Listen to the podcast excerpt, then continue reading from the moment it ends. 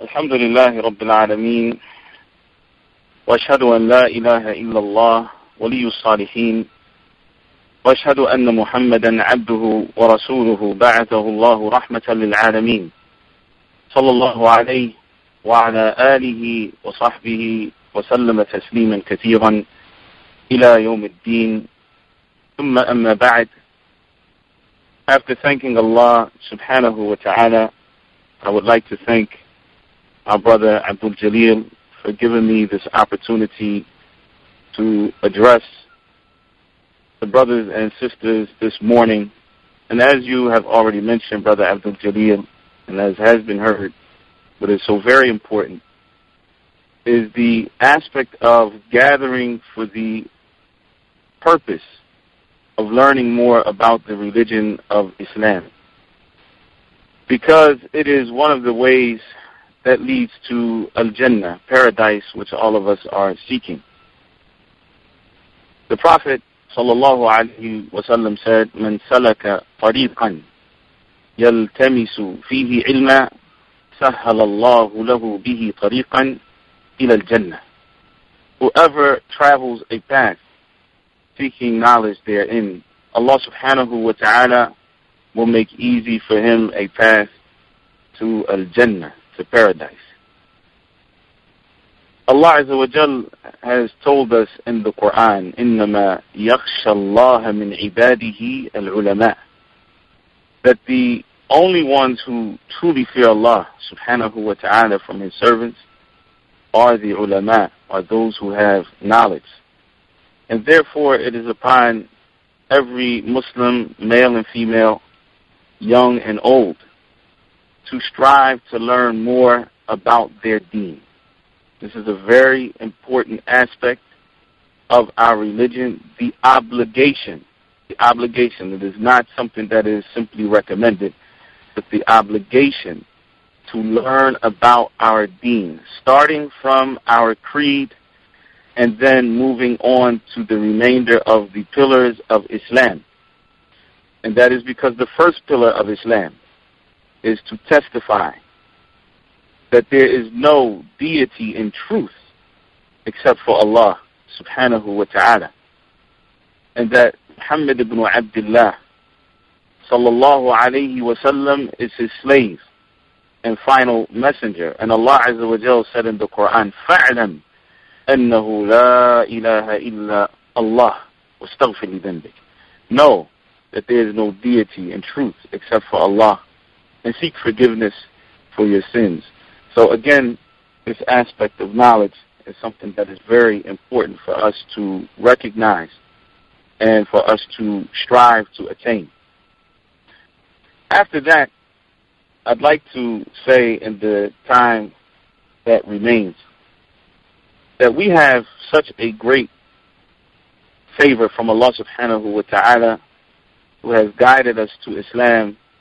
And one of the greatest favors that Allah subhanahu wa ta'ala has put upon this ummah, the ummah of Muhammad sallallahu alayhi wa sallam, is that he has completed this deen, and that he has not left the deen up to the interpretation of men, of just any man, but rather he guided and taught the Prophet Muhammad sallallahu alayhi wa sallam the Quran and the interpretation of the Quran. And so whoever holds on to that, then he will be from amongst the people who is guided and led to Jannah.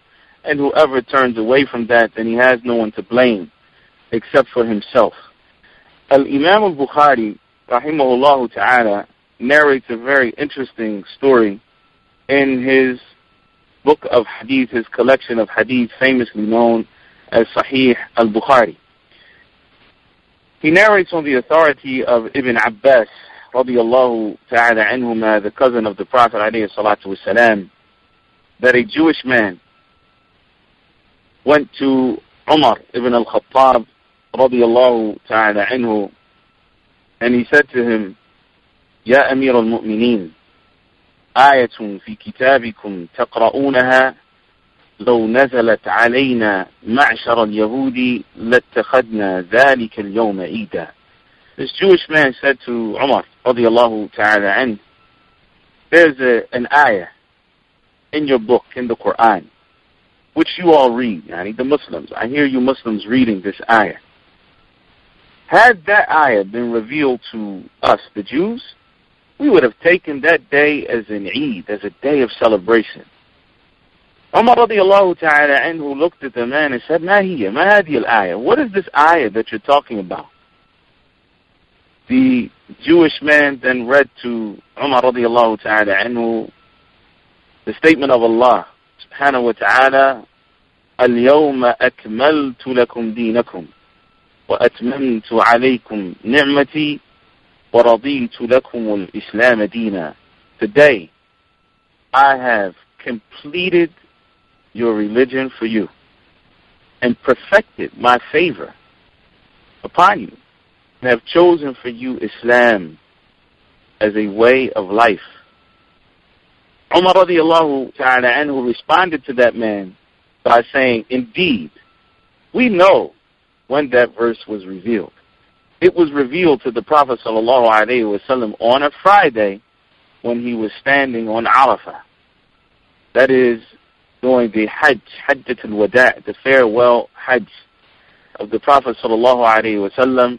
And the Prophet alayhi salatu wasalam died after the revelation of that ayah by eighty-one days. eighty-one days later, the Prophet sallallahu alayhi wasallam passed, but the deen had already been completed by Allah subhanahu wa ta'ala, and his favor perfected, and he is pleased for us with Islam as a way of life.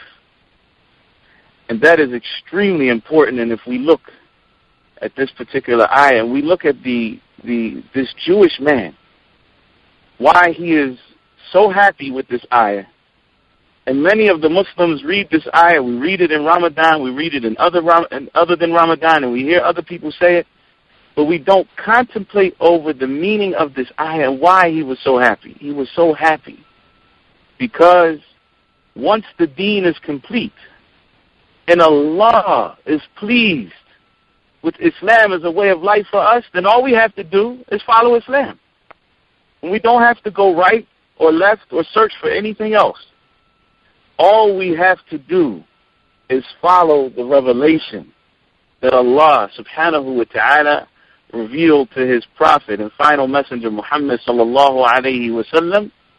We hold on to that, we stick to it, and it will give us a dignified life. It will make us happy in this life.